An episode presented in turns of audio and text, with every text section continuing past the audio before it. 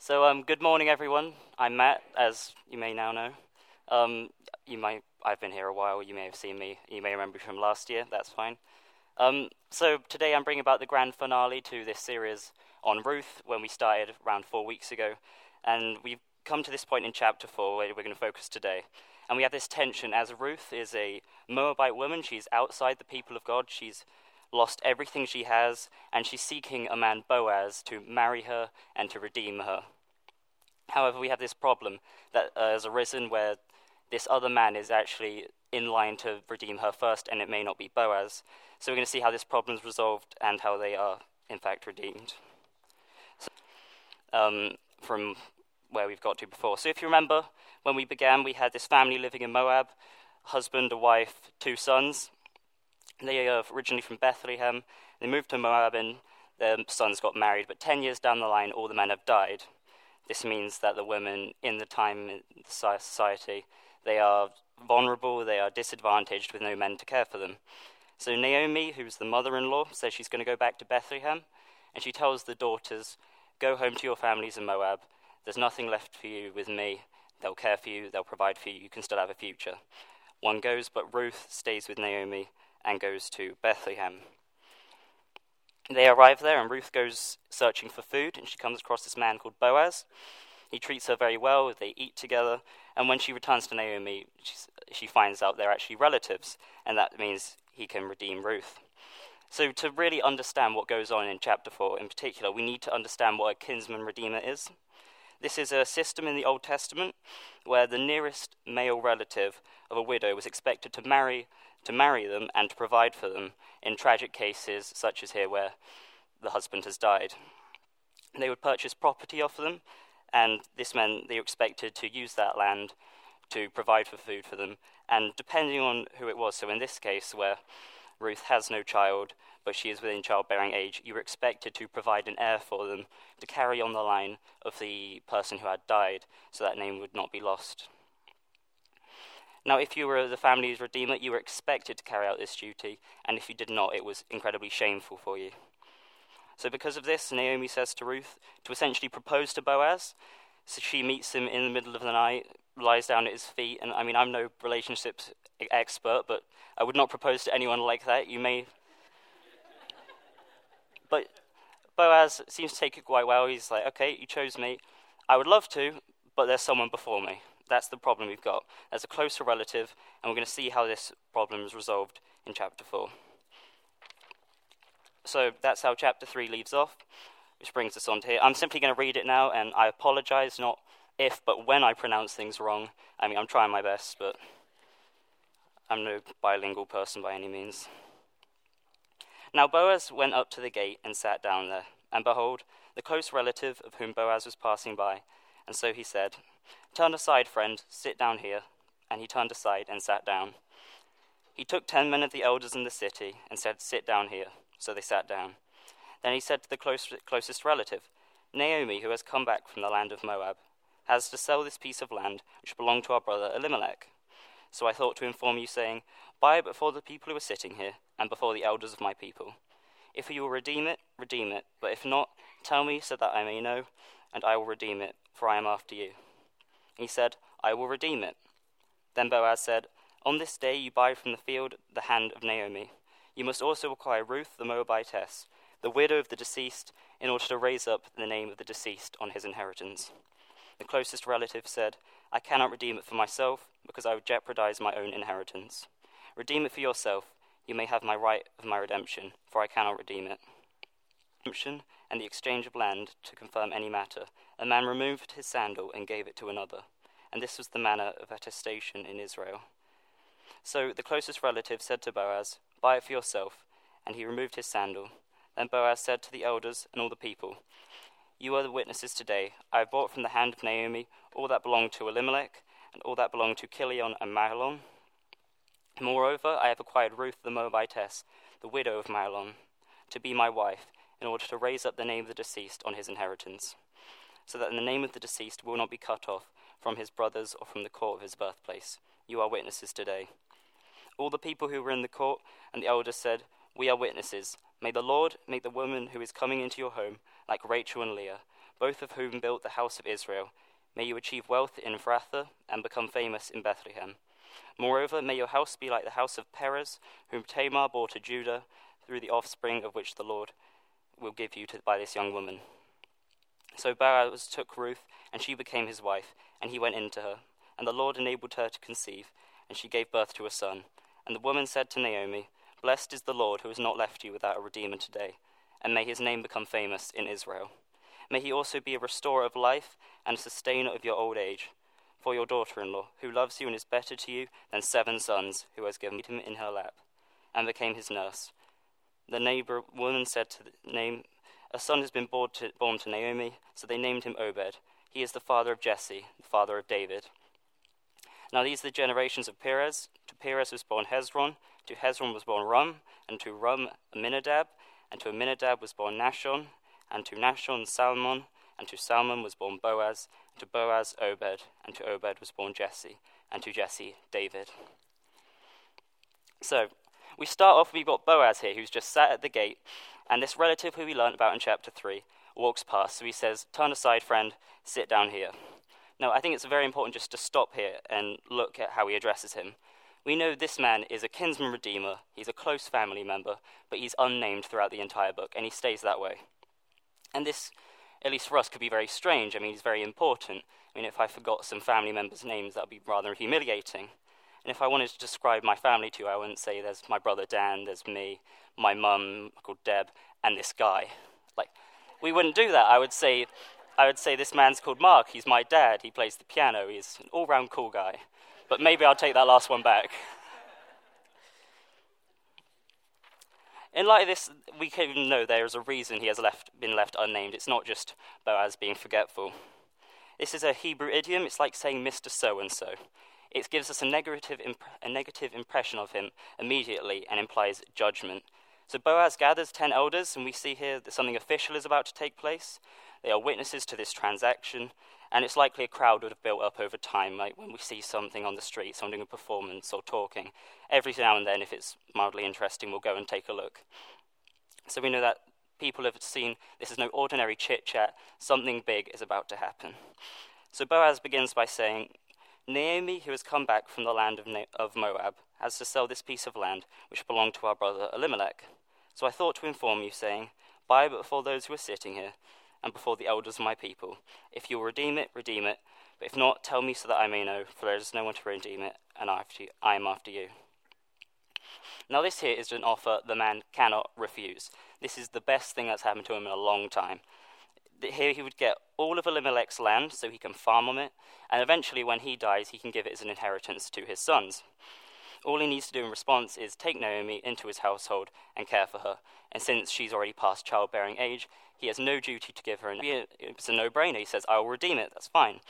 And to be Naomi or Ruth here just must be devastating. You're looking and thinking, Boaz, this man who has cared for us and shown us grace and love, is suddenly just selling us off to this guy who we've just met. Really, you must be thinking, is he given up on us? Is this the end? Is he thought I've cared for you enough? I'm going to pass this burden on to someone else. But we realize in this moment Boaz was actually in control. He says, On the day you buy the field from the hand of Naomi, you must also acquire Ruth the Moabitess, the widow of the deceased, in order to raise up the name of the deceased on his inheritance. The closest relative said, I cannot redeem it for myself, because I would jeopardize my own inheritance. Now, if there's ever a lesson on reading everything you sign, I think this would be it. Because this is like Boaz's version having small print on the end of an advert. You know, like when you have a sore throat or something, you turn on the TV, you get an advert. It says, oh yeah, you take these pills, you'll be fine. You're up and running in no time, right as rain. But then at the very end, you got the letters which are far too small and the woman which speaks too fast, and it says your eyes are going to bleed and your legs will fall off in your sleep. And it's like, you realize this is going to cause you more problems than you actually thought in the first place. You're going to be worse off than when you were before.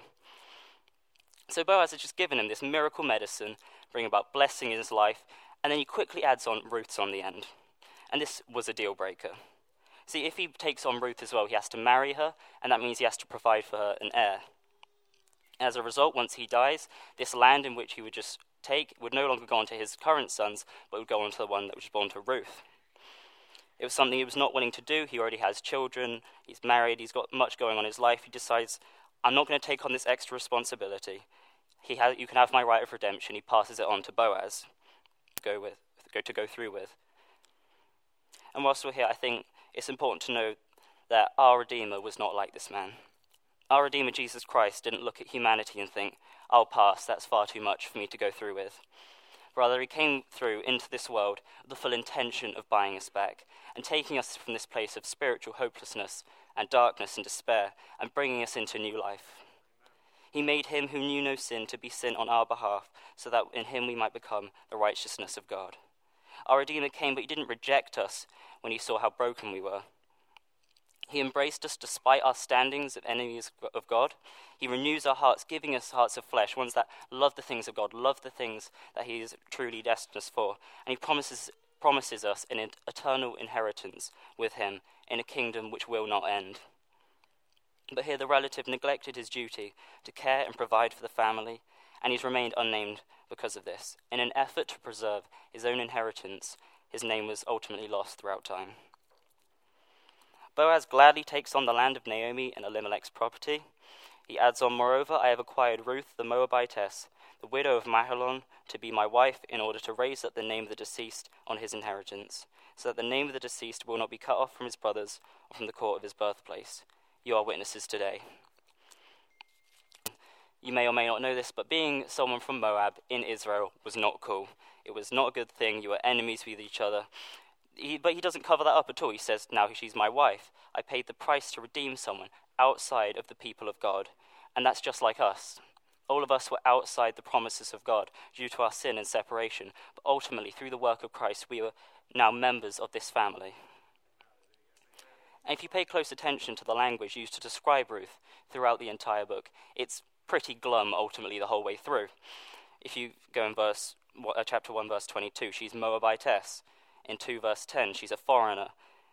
In 2 verse 13, she's a servant in a field. In chapter 3 verse 9, she is a servant who's desiring marriage.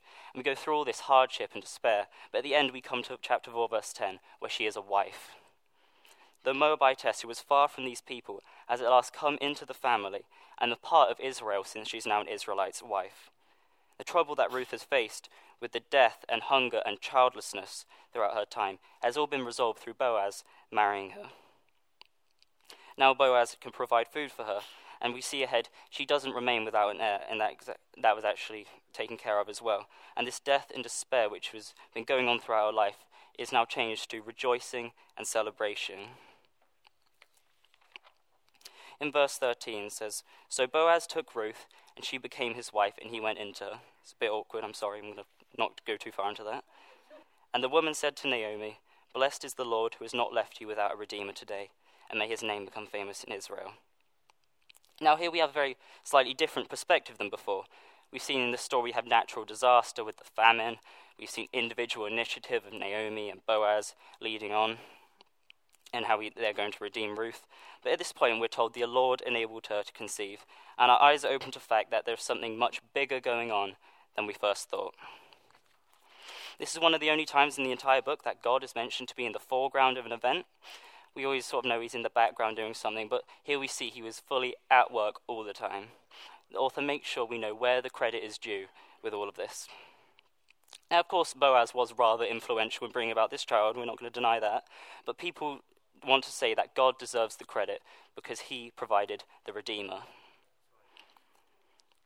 People at the time knew that God was truly at the heart of this redemption and restoration, that through the trauma and horrific loss of life, God was at play and working everything for their good and for their redemption. God was the one who gave them the food, the one who provided the heir, and making provision for something else far greater, as we'll see in a little bit. And this is still true for us. God has not ceased to be sovereign. He's still at work today. He's not given up on us at this time. Paul in Romans 8:28 puts it, all things work together. And um, David Platt is an American pastor. He once said, "We can rest confident in the fact that nothing will happen to us in this world apart from the gracious will of a sovereign God. Nothing. And for Boaz, Ruth, and Naomi, that's pretty much how this, the story ends for them, their life here on earth. She was a foreigner in a strange land which she'd never been before, and after her husband's death, came and found an Israelite man, and everything she had lost had come back with far more than expected. But even though that was the end of the story for Boaz, Ruth, and Naomi, it was not the end of God's story, as they were huge instruments in. I think the best way I've seen this described is I always think of all the Marvel movies in like the past 10 years. You, know, you watch it and then you get the credits, and you have two minutes at the end where you, you see you get some characters you may know, you may not, and they're doing something. You don't really quite know what's going on. But then the next film, the next film, and eventually down the line you realize something much bigger was being led up to here. And that's exactly what's going on. This story doesn't end with that, but it has a genealogy at the end, which goes from Obed, who's Ruth's son, and ends with David, who was king of Israel. Now we know that the, that family line doesn't just end there, but a thousand years later, there was another king which was born, Jesus Christ, and you can see that in Matthew chapter 1. It was a plan to give us a great king and savior, a king who would not just show us the way to the Father, but he says, I am the way to the Father. He didn't proclaim truth, but he said, I am the truth. And he didn't say, Look, I found life over there, come, come with me. He says, No, come to me, I am the life, only I can satisfy. Jesus was the final goal, and that's why I want to echo the words of the women that they said to Naomi Blessed is the Lord who has not left you without a Redeemer today. You, I, everyone in this room has been given a Redeemer, Jesus, who died on a cross 2,000 years ago and gave himself up for us. He took on our sin, our guilt, and shame, and he took it to the grave, and three days later rose again, so that anyone who puts their trust in him will not stand condemned, but before God will be righteous and co heirs with Christ. If there's just one thing you take away from this, please let it just be that you are not without a Redeemer. That is so important. It's the truth of the gospel. He's not left us in spiritual darkness and emptiness and despair, but He came and promised us abundance of blessings and eternal life which we do not deserve. And unlike the unnamed Redeemer, Christ knew how much it would cost to redeem us, but He did it anyway. He went through with it. He didn't look at humanity in our fallen state but he came into this world to save us despite the cost of giving his life for us. He was willing to redeem us at all cost. Like the woman in the story who had nothing, we are spiritually pitiable.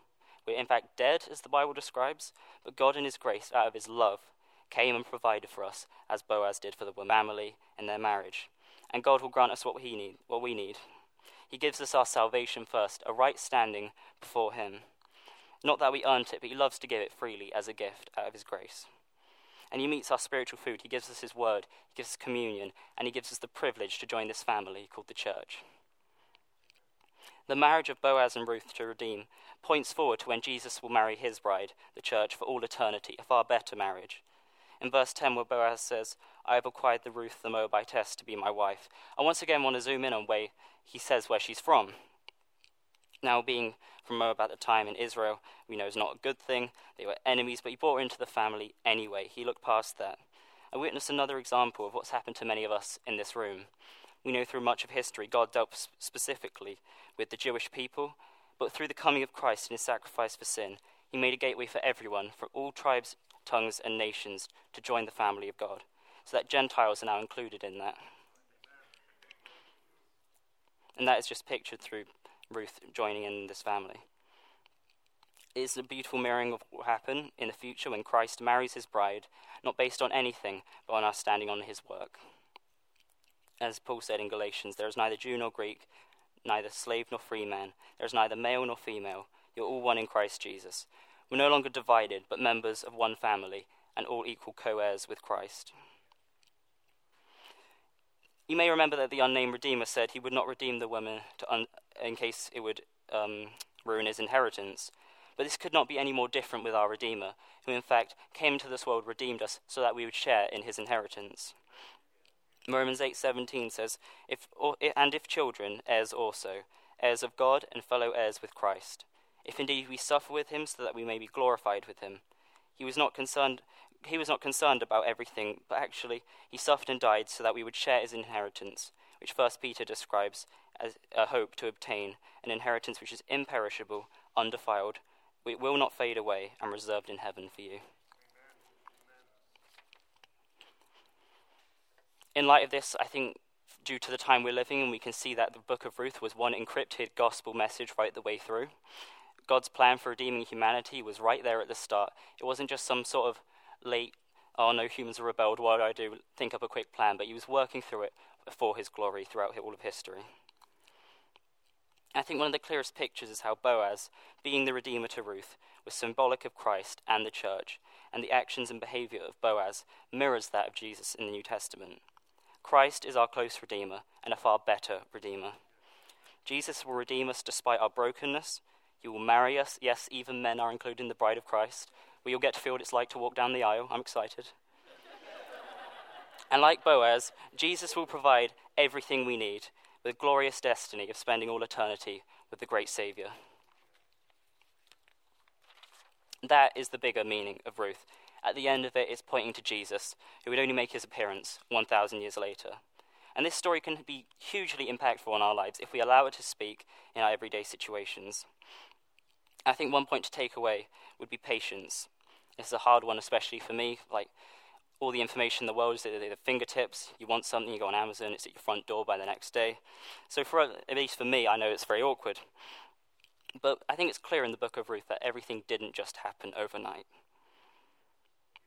It was a long and tiring process that they were going through, involved lots of pain and lots of suffering, and there was lots of waiting going on. The story of Ruth doesn't just happen in an instant, but it takes a lot of time and a lot of suffering for each person. In fact, I find it quite amusing because we have the whole book of Ruth, and chapter one is pretty much just women saying goodbye, and chapter two is just some people having a conversation in the field. Chapter 3 is just a conversation between Ruth and Boaz. In chapter 4, in one verse, we have a wedding and a baby.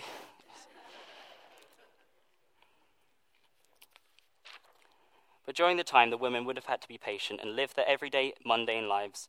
As often times I imagine it looked, God had just completely left them. I think, like Sarah was saying earlier, like David, we can often think, like, "Where are you here? What's going on?" And we know, at least from chapter 1, Naomi was really not happy with how things were going. We may be thinking, where is God in my life? And I don't want to minimize what anyone's gone through or going through right now. We are actually told as a church to stand with people in suffering. But what I do know is from Scripture that God is sovereign, He is in control, and He's working things for His good, for our good and His glory. He says in Isaiah 46, My purpose will be to establish, my purposes will be established, and I will accomplish all my good pleasure. If you remember, his good pleasure is to do his people good also. And at times, we, like Naomi, we may not see what's going on, but we know God is working out his will. And he has not excluded us from some of this. He's all involved in this plan. We have to play out our role, no matter how big or small we think it is. It's all being used for, by God. And it may not play out for us as we expected, but I am pretty certain that God has a good idea of what He's doing. And if we can trust Him with our salvation, we can trust Him in our lives, and we trust Him in all situations. Another point is to love people. Since we are shown such a great love by God, would we not also want to express that love to others? A love for people should be a natural response. Once we grasp the love that was shown to us, we should want to overflow onto everyone else also. We see how Boaz did this too, and he exercised this love. It's a Hebrew word done out of obligation. It's commit above and beyond. When it came to his generosity towards Ruth, he demonstrated this Hesed love, and we are to do the same in our lives to show the unlovable love and the merciless mercy, not because we expect something back, but mercy and love was shown to us in Christ. I also think it teaches us to hope for the future. When Boaz married Ruth, he was now her provider and could promise a far better future for her. As he and as Christ will claim us as his bride, he, claim- he promises us a glorious destiny in his Father's house. I need to clarify here this doesn't mean that once you come to Jesus, all of a sudden all your problems are going to be fixed. Excuse me. But it doesn't mean that in your world everything's just going to suddenly get right as rain. As well, it did get better for Ruth and that. But in our lives, it's not just a material blessing that we're going for. That's not what happens when you become a Christian. The message of Christianity is not just choose Jesus and reap the rewards, but is one of daily self sacrifice and struggles, struggles in life as we go on day to day. We follow Christ, we lay down our own ambitions for the King who gave it all for us.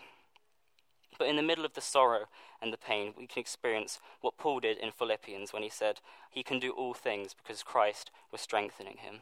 And that he's talking exactly about whether I've got, where I have things, whether I don't, I will carry on. So the application is hope, love everyone, and patience. I know I thought you could stick, since I got H, L, E, and P, you could stick that into help, and Boaz helped, but really that spells Hilip, so take it or leave it. And now, lastly, as we come to an end, you may have noticed we haven't done communion yet. And I did that on purpose because I thought in the book of Ruth, a lot of it is looking back at their life and seeing what God has done already. But then at the very end, we see it's a looking ahead. And in communion, what we do is when we drink and take the bread, we say, Look, look at what God has done in my life. Look at the cross. Look at all this. But also look ahead to what is coming next. So I thought, like in 1 Corinthians 11, it says, We proclaim the resurrection. There are stations at the middle of the room if you'd like to help yourself. And I would say, if you consider yourself a Christian and you follow Jesus with all your heart, that's what you're going for, please do take it. You can, you're in this, you're going for God, and you can take part in that as the family. But if you had not, just sit this one out, that's all I ask. But just think about what's been said today. Talk to someone, whether it's me, someone like Al, or whoever you came with. Would love to talk to you about it. And I just want to say thank you for listening and God bless.